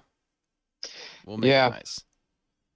I mean, and like I've got faith in probably you and Colin are the only people that I would be like, here's my rig. I'm sorry. I gotta go. It's definitely humbling, when somebody who I know who can, hold his own, do his own work. It's like, hey, I'm doing all this shit. Can you take my Jeep and finish it for me? Like that's to me, like if I was going to do that, I'd have to be somebody I really trusted to do the work and do it correctly. Like Colin doing my bumper in the front, right? Everybody was like, build your own bumper. And I was like, well, I could, but it would probably just be a copy of Colin's. I'd rather pay Colin to build it because he did such a good job on his and I like the look, right? So yeah, and part of me going down there was I'm negotiating with the company that I am applying to that I can have the week of Roush off. I'm taking a whole week off. I want that thing ready to go for then. And I don't know with my current circumstances and the other tasks that I'm getting tasked with that I'm going to be able to do it. But I trust you guys. And it's like, swapping out a set of fucking axle shafts. Okay, I can do that in the driveway, even if it doesn't, have everything yet. But going through and rebuilding the whole ass end of my Jeep for the sheet metal side of things, dude, I don't even know where to buy metal down there. I know where to buy bullets, but I don't know where to buy metal. Oh, metal's pretty easy to find. You just look up, you know, metal, and you find a spot, right? It might not be the best spot, but then you get word of where they get. Like, I mean, I don't, where I am, I don't get great metal deals, but the spot in Woburn that I go to get metal, you know, they're pretty reasonable guys. It's a chain metal market spot, but they were like, I was talking to them about how I usually get tube from, you know, a buddy in Connecticut, and he's like, oh, you get it from, you know, this yard or this yard. And I was like, oh, I mean, well, now I know where the cheap ones are, because you guys literally work in the business and know where the cheap metal yards are, I'm sure. Right? But obviously I'm not going to Connecticut to buy metal. It's just you happen to be near it, or K-pop is near it, and we get the metal from that. I'm gonna miss that shit so much, because it's literally, it's looking like I'm gonna be signing paperwork probably tomorrow. So fucking, I'm gonna miss the shit out of that, and like, I appreciate that, you know, all this shit's going on, because like the podcast keeps me fucking local, and I'm gonna, every year, it doesn't matter, I'm gonna be at Roush, and we're gonna start planning more Windrock trips, because fuck it, we're gonna go party at Windrock. And I'm keeping my Backyard Built membership as a, I'm gonna call it legacy member, for as long as the club's gonna let me keep it. I don't care. Yeah. It's worth it every year. It'd be cool for you to start like a chapter down there, almost. Like, granted, you'd have to. I don't know how it'd work because of the being NEA, New England Off-Road Association. But I don't think it's gonna work. The club can be, I mean, maybe I'm out of line, but I feel like the club can be NEA associated and also be bigger than just Massachusetts and or New England, I guess. Yeah. And cool. Like, you know, it'll be awesome when I can say, "Yo, guys, like, come on down. We're gonna set up a bunch of tents in my backyard, and then we're going to Windrock, and we're gonna make a week out of this." So I want to go to Windrock so bad. Dude, I want to go to Harlan too. Dude, Harlan is fucking 2.5 hours away from Windrock. If you're already making a 14-hour trip, 2.5 hours. So the only thing is, you need to be friends with your fucking neighbors, mister. You be nice. Because if we're rolling deep with like 10 trucks or something with Jeeps in the back, they're going to fucking hate us. So you got to be nice. You got to butter them up for that, you know, week of the year. Well, we're all down there. I was down there, and I was like, we were looking at houses because we were down there. And so like, I was like, hey guys, you know, we stopped in the neighborhood at one of the places that we're looking at, and they're like, oh, you know, you guys are coming down from Connecticut, this, that, the other thing. I'm like, yeah, I'm huge into motorsports. Oh, that's super cool. We got dragsters in the barn out there. Oh, yes. Like, okay, you guys are cool. So what are you guys running? Oh, we're running a Blue Point 376 with the supercharger. And I'm like, ha. Yeah, if I end up buying this place, you're going to fucking love me, because I'll be able to help you with your June 8 shit. Yeah, we'll just call up County, and you know, we'll get him on the horn. He'll fix your motor when you put the wrong transmission on it, or change it from carburetor to fuel injection. He loves that. So quick thing, you guys were talking about before how, like, Graham, you were saying how it was humbling that, like, one of your, like, respected, not colleagues, but like respected friends in the off-road community came to you. It's got to be cool in the other sense too, for like Luke watching me and Richie like rigs that were kind of like, granted, where mine's literally almost the exact same thing as the Barry. Like we know this, it's literally just following the same footsteps, so we kind of knew it was gonna work. But like Richie's, where he's trying different things, and then Luke just being able to like watch us do dumb shit and be like, hey, don't break. Oh my god, he didn't break! Woohoo! Like, it must be such a cool thing. And then now, like, actually, you got that backwards. I'm like, come on, break it! Come on, break it! You guys are girl. Come on, you know what, motherfucker? He just made that. Fucking A. You know, and it's, I have that same mindset. Like there was a few weekends ago, I think I might have said this already, but like my sister was driving my Jeep, and she was like, oh, I don't want to break it. I'm like, no, please do. I was like, it's just a good excuse for me to put more money into it. I'm like, go and fucking blow something up, it'll be worth it. Like, but either way, that's probably gonna be cool for you to be able to like see like Luke's Jeep and him being like, oh, I'm warm in the wintertime because everything is enclosed. You'd be like, ha, I did it good, you know, like that'd be pretty cool for you guys. Well, one of the cool parts is I've got a friend of mine that moved down there before I did, Yeah. And he's got a Toyota. And he's like, dude, when you get down here, can you help me with a solid axle swap? And I'm like, yeah. Dude. Do you want to link it? Are we going Leaf Springs? Just tell me what I'm walking into here. And he's like, I don't know. I want like 35s or 37s on toy axles. And I'm like, all right, we can just do it. Like, so, and it's a really cool thing for me to watch your rig and Kish's rig out on the trail, because it's like, you know, I know it's going to work because I've worked on something very similar, and, you know, we copied what I did on that and it works.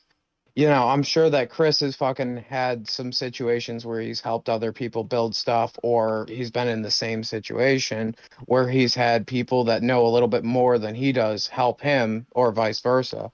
I mean, if I remember right, you're doing, No, I'm sorry.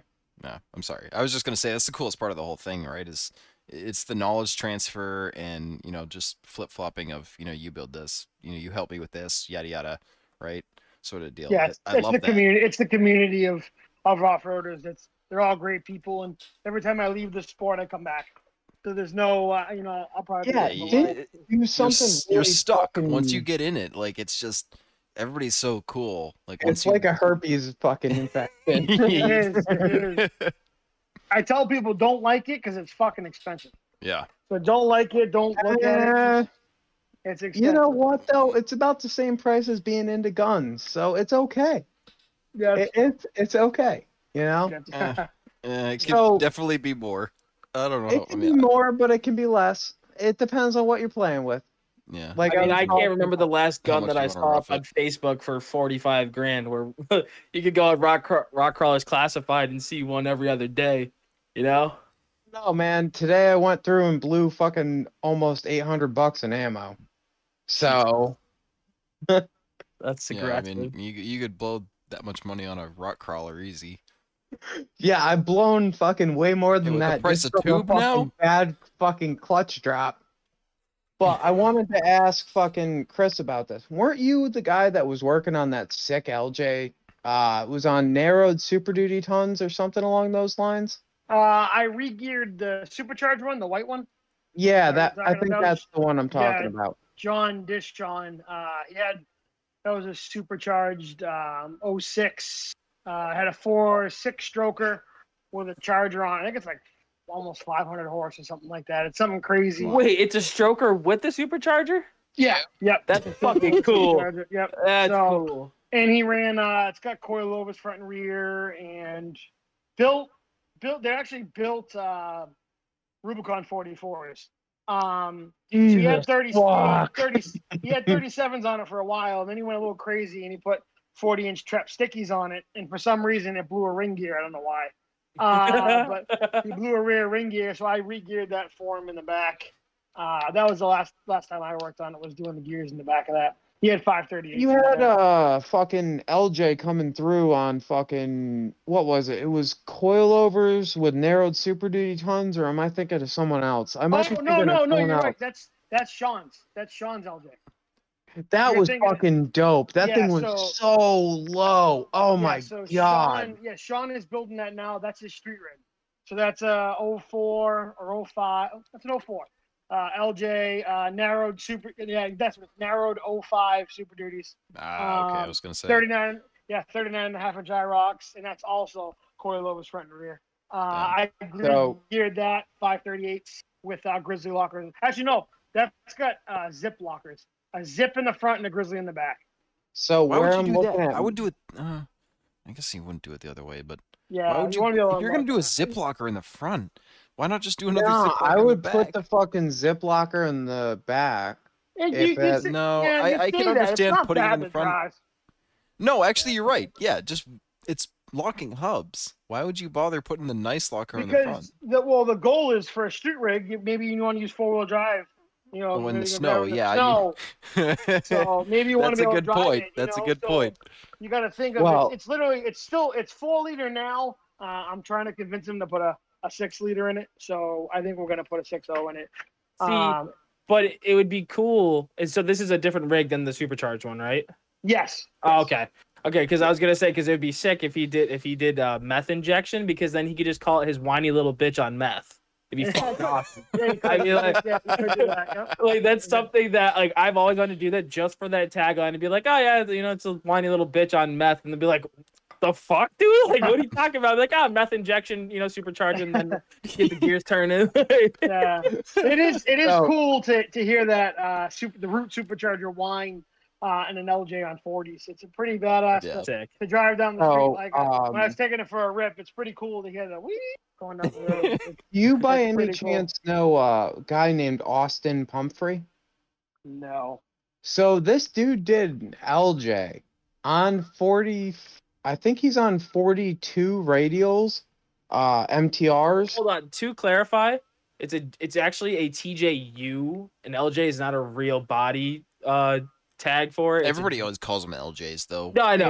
Yeah. Just for overall long Jeep, like, correctness. Yeah. No, I get what you're saying, but I'm also going off of what they call it on the door tag. Yeah. Yep. So. Fucking, this dude's got a rig on 42s with a 6-liter, and he daily drives it in Pennsylvania. I think he's out of Pennsylvania. He was friends with the dude that we wheeled with at Roush, Jamie, with the TJ buggy. Of course. He was the guy that was sitting in the passenger seat. Okay. Yeah, that dude is fucking legit. Some of the stuff he works on is like skunk works level fucking bullshit. Like, nice. This thing looks like it's someone scaled a Jeep up 1.25 in MS Paint. It's fucking wild because he managed to get all the dimensions right, so it just looks like a bigger TJ. We got to get Jamie on at some point. That'd be a riot if we can. The problem with Jamie is he's out in the fucking boondocks of Pennsylvania. In the States, yeah. Like, I literally drove past the area he lives in on the way home because we went through Gettysburg because I wanted to stop and look at some of the Civil War monuments. Yeah, that's a cool spot. He's out by there, if I remember correctly. The internet out there, he's lucky if he has 3G on his cell phone and fucking dial up. So that's the reason we haven't had him on yet. Well, he's like, if I had better internet, man, I would absolutely hop on there. But I think we should, I got to ask this question. So, like, I describe my rig as the fat chick in high school that gives really good head, you know, maybe like an extra 20 pounds. What's the rig that fits that description for you, Chris? We said he likes big rigs. All of his rigs are fat. Yeah, all my rigs are big. So, like, my Toyota now would be that. She wouldn't be 20 pounds. She'd be like 80 pounds overweight here. Maybe. You know, she'd be like it's that chick that you learned on in high school that treated you pretty all right, and you were like friends with her parents. That would be my rig now. Like, that would be my rig now because, you know, it's been a slot and everyone's had it. So. And you're fixing it, yeah. I'm fixing it. It's a little overweight. It's ugly. And it just kind of does the job. So at the end of the day, sucks dick really good. Real good. Real good. It does its damn job good. Yeah, it's all about the cock. And it does good. So it just it would definitely be my Toyota now. That would definitely be the rig that we had to ask. And I think I'm going to steal this one right out of Cody's fucking quiver, if you will. If you had to pick a street tire, what would it be? Thank you. I forgot to mention that. I actually appreciate that. So I know Mike Craig would want me to say razors. All right. So I'm gonna throw a loop, a little wrench in here, and I'm going to say the Pro Comp mud terrains. I ran those on my I can get behind that because they're made by Maxxis, and they're the same compound as the Trep Radial. Yep. I swear to God, you're giving me the finger. He's cheating because they're the exact same fucking tire compound as the fucking Crawlers. He's cheating. It's the same thing. Crawlers, Razors, and it's all the Trep same. Radial. They're the same tires, just with different shapes. Cheater. But no, those I mean, I've known a few people who run those, and they're a great tire. Yeah, and they're cheap. The price point was good. I think they were like $400 a tire. And Pro Comp does the buy three get one free all the time. So I ran those with race lines on a taco, and I loved them. what size for 400? Because I know back in the day when I was looking for 40s, 35s, right? My 35s were almost 350 a tire. So yeah, I don't. But the 40s is something cheap. They were like 400 or 400 higher. They were, I don't know why they were cheap, but the 40s weren't bad. I got them from Four Wheel Parts. They would always do that sale, and yeah, they were like around the 400 range. And I bought four of them for mine. I loved them. They were good in the road. They were good in the snow. They were good in the wet. I had no complaints. Yeah. So I'll definitely be buying more tires through Four Wheel Parts because I can get the their warranty on it. I literally had a brand new tire. I didn't get the warranty. Brand new tires. I bought two new ones. My other ones weren't too bad. I threw them on the back. New ones on the front. Popped one immediately at Roush. Right, like just on stupid shit. It was a flat rock. Popped the tire. So, I know. There's more circumstances. Yeah. There's more to the story than that. Because all you did was the same thing I did in the same fucking line, just with a little less hatred and less tire pressure. Yeah. Well, the less tire pressure is what killed it. But if I had spent the $30 more, I could have gotten a free-ass tire, and I didn't do it. So speaking of which, I have to ask a dumb question, but you picked up those rims off of Josh, right? I have them. Would you be pissed if I held on to an extra? Because I've got one to replace my fucked up rim on that Nitto that got all fucking diced up. So if I give you those stickies, would you be pissed if it came with three rims? I'll take the one that I painted gold as my spare. No, that's fine. I can just swap the IROC. I have 9. Yeah, I have 9 rims right now, and 5 of them aren't fucked up, and only 4 of them are getting rock rings. So, all right. I wanted to ask before I gave you the tires because, like, if you needed that, I would take one of your fucked up ones for a spare. But I've got right now 9 rims also sitting at the shop, so I need to have one good one to put in that new Nitto, and then I'm gonna have to get a spare. Well, it sounds like I have to go 40s, but they've got to be DOT 40s, so. What's going to happen? We already established you're going for it. So what's going to happen? Yeah, exactly. So what's going to happen? I'm going to fix up the rock rings on the thing. He could go for another set of, or he could pick up 2 more 37s. No. The dream's coming true. No, you've made the dream come true. I'm going to get a little trailer. I'm going to put my my reds on the trailer. I'm going to drive my Jeep to the trail. I got my trailer with my red tires. I'll put my red tires on.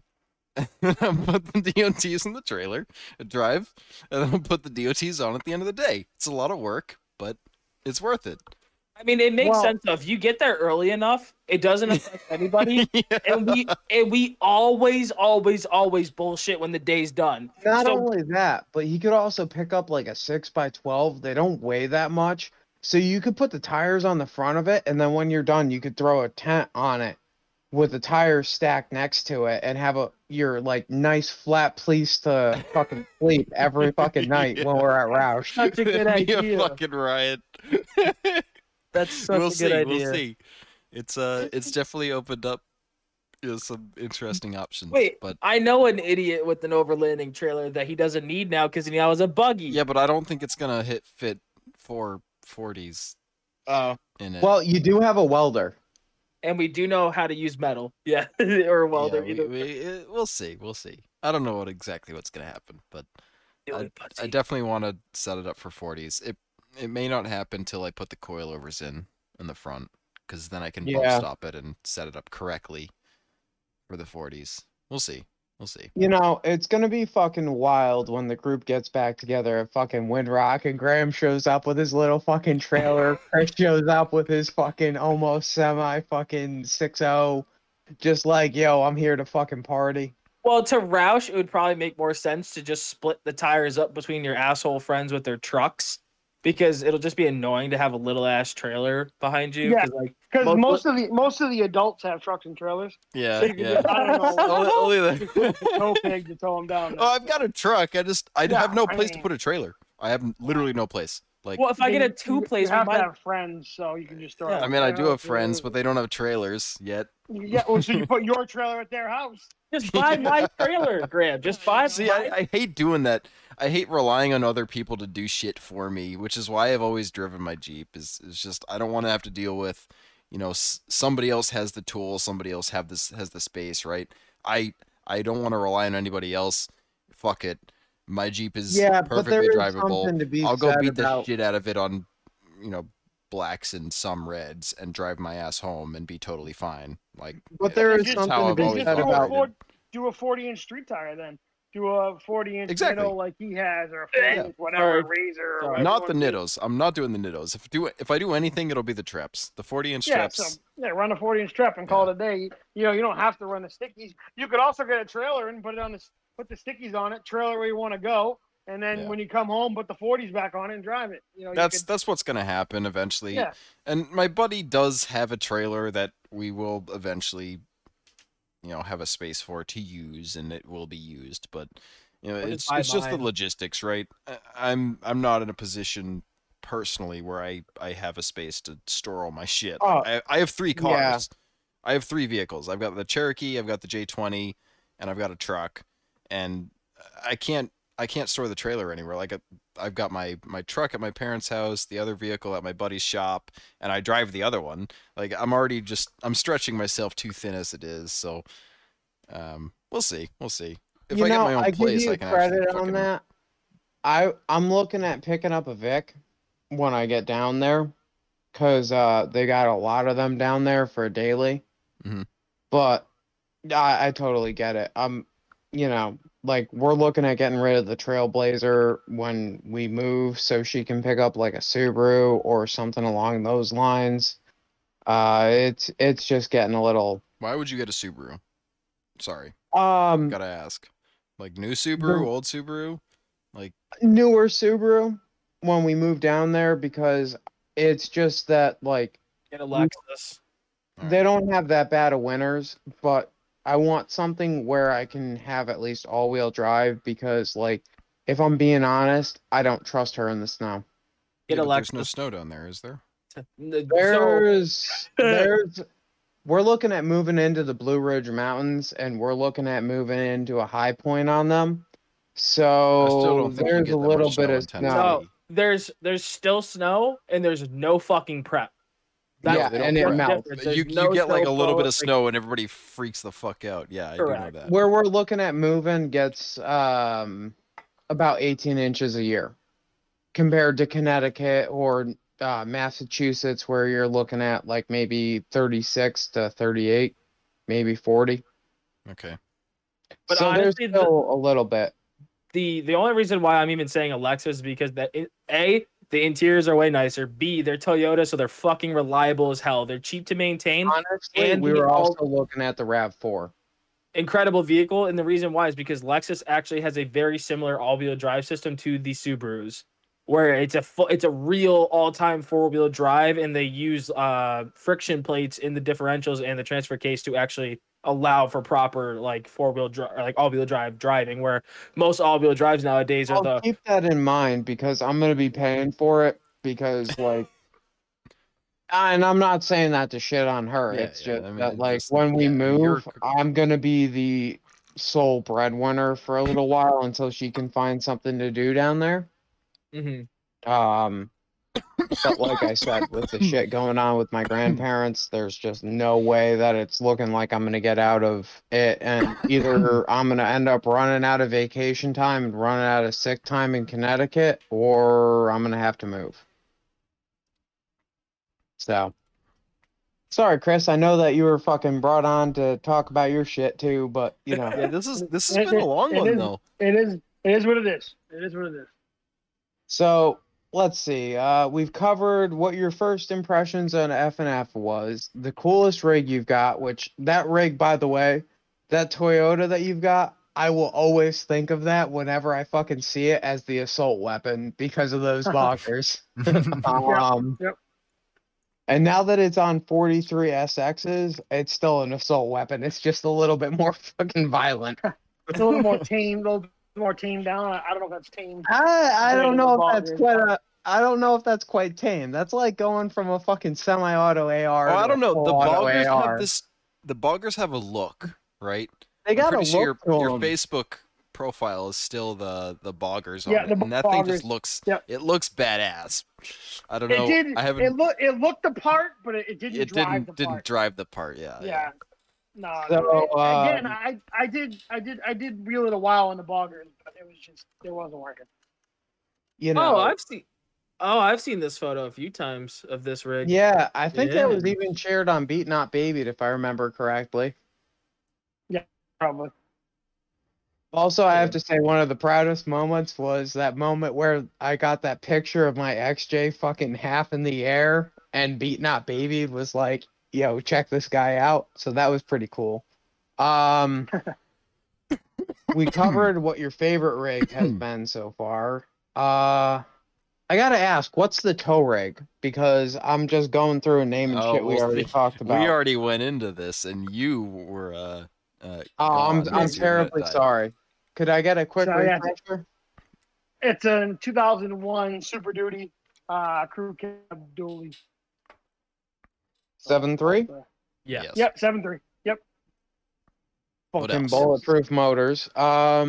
Let's see. We covered the street tire. Favorite sticky? I'm gonna guess it's the 43 SX because that's what you're running. So no, I'm 50, that might also be that. Your rig. That so might also 50, be your 50, rig. I wanted 42 inch traps, and if you look at the message back and forth with me and Goforth, it was only a couple $100 difference. It was actually cheaper to do the traps, the 42 inch trap sticky. I just didn't want the sidewall. If they would have made a 20. And the traps, I would have bought the traps. Oh, they don't make a 20-inch trap? Nope.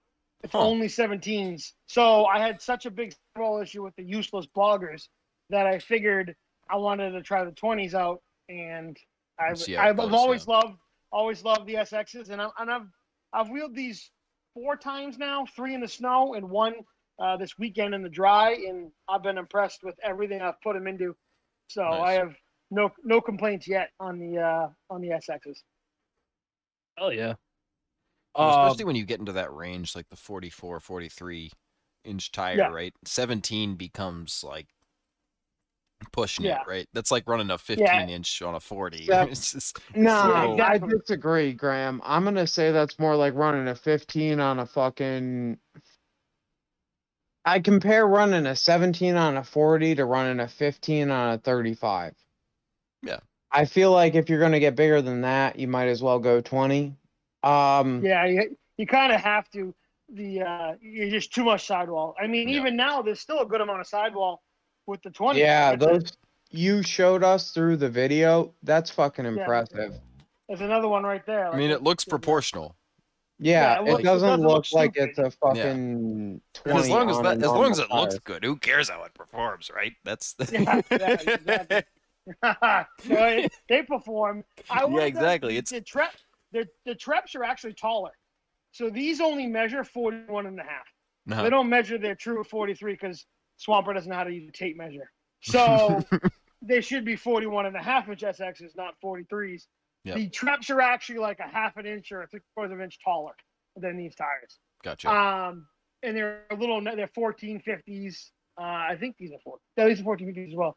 So they're the same width. It's just that they're a little taller, but I do like the traps. I'm a kind of a trap guy, so I do like the traps. Traps look cool. But yeah, they do look cool. The SXs, jealous of. I don't know. They look pretty cool. Yeah. So they do enjoy Curtis. Though. Curtis, who's been on a few times, he basically got his set for free. I'm jealous. A free set of 42 traps is pretty fucking nice. He won a raffle, so give him the credit there. You made it sound like he was just handed tires. Oh yeah, he just handed them. Yep. He won a raffle. Max is just gave him. That's nice. I had to save. Yeah. When I finally saved, $5,000 to buy these things, I debated it. I debated it when it was in the cart, and Goforth sent me the bill. And I went, do I really want those tires?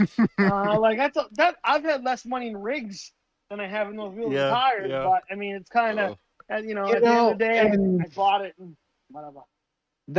Break them in; they'll work good. Yeah. That's one of those things. Like, even now, I have a cheap rig, but that cheap rig is fucking batting right up at like 8,500. Yeah. So, like, I mean, you probably couldn't do what I did again for that price, but at the same time, that's still a lot of fucking money in a fucking Jeep. Add in fucking stickies, and you're getting fucking ridiculous. Well, this winter was supposed to be an easy winter for me and just fix my steering, and then it turned into stickies and steering in the front half, and it was 10 grand before I batted an eye. So it goes quick. Yeah.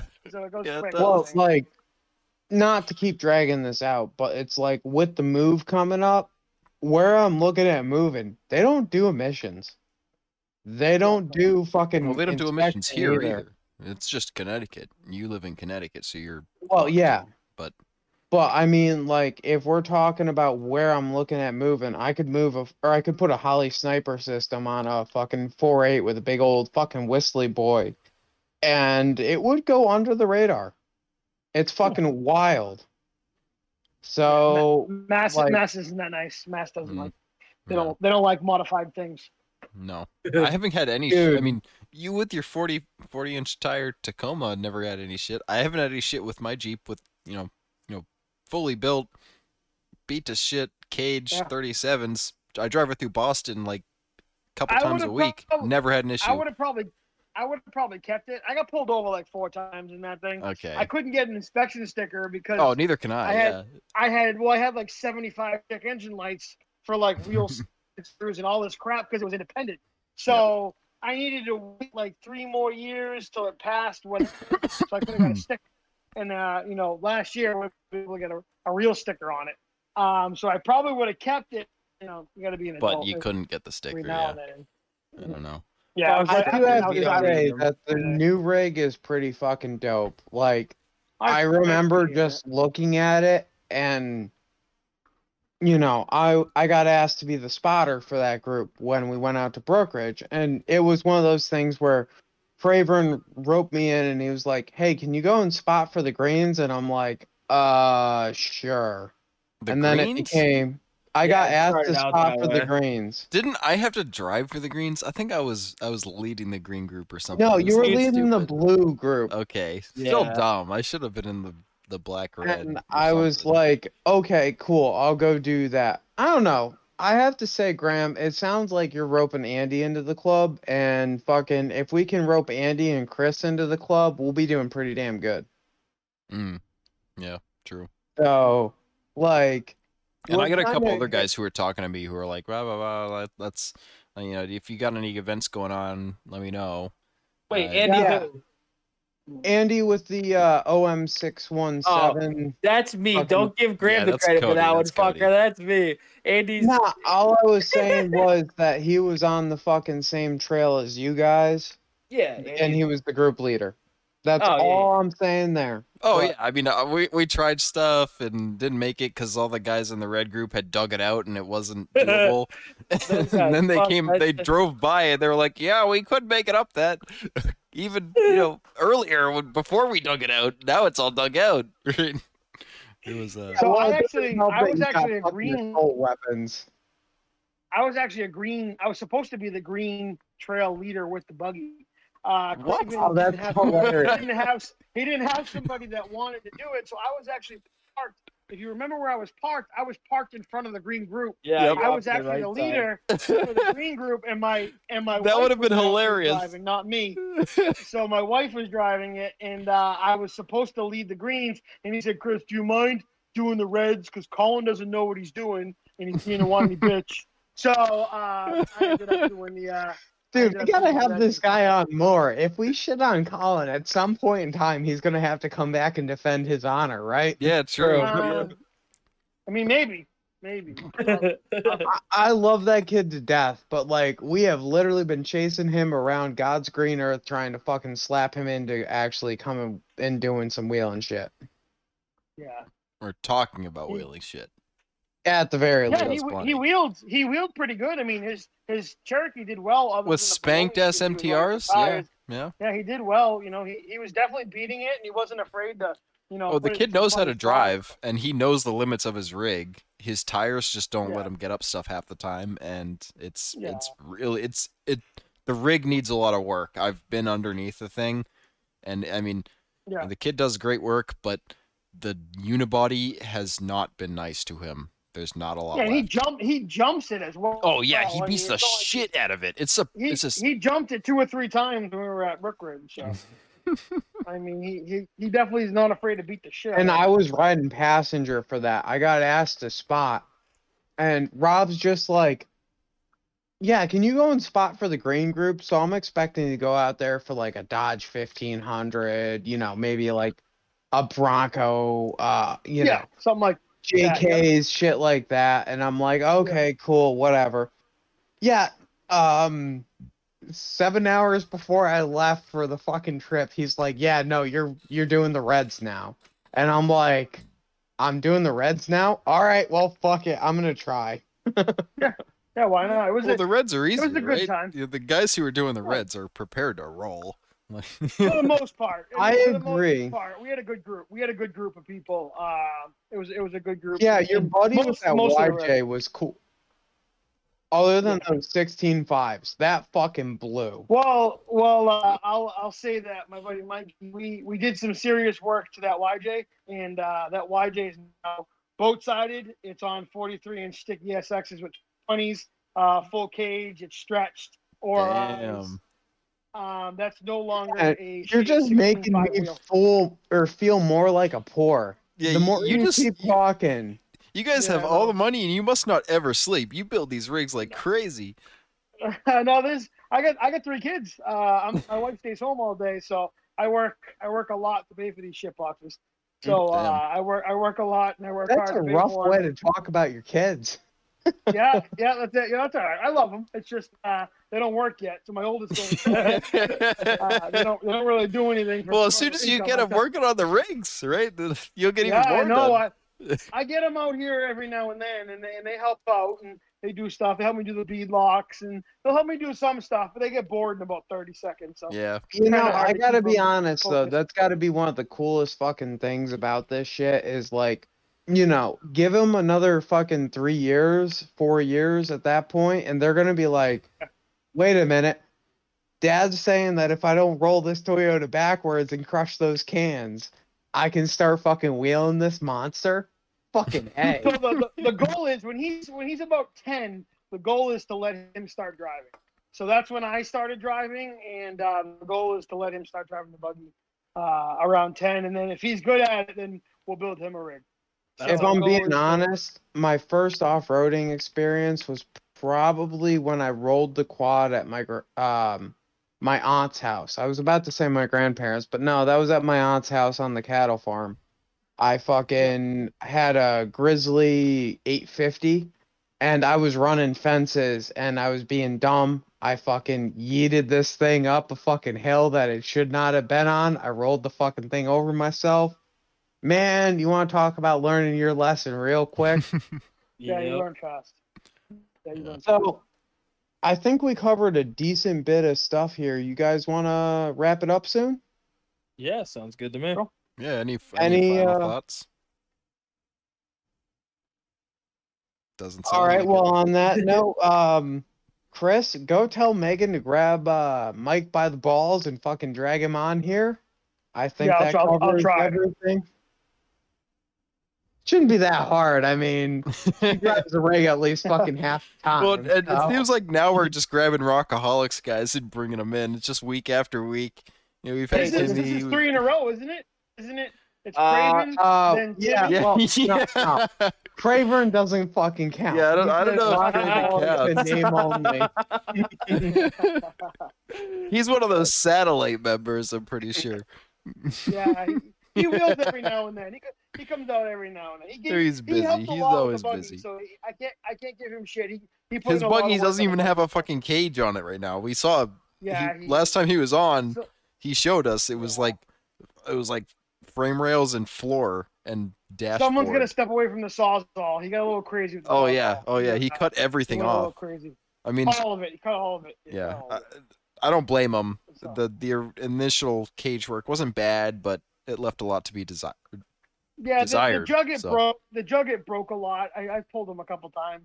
And I think he owes me a couple stub shafts. So he broke a lot for sure, and he's a great guy. But we're gonna. So I mean, we'll call him a satellite. So that means that we got Timmy and you. I guess next we got to grab fucking Mike or Megan.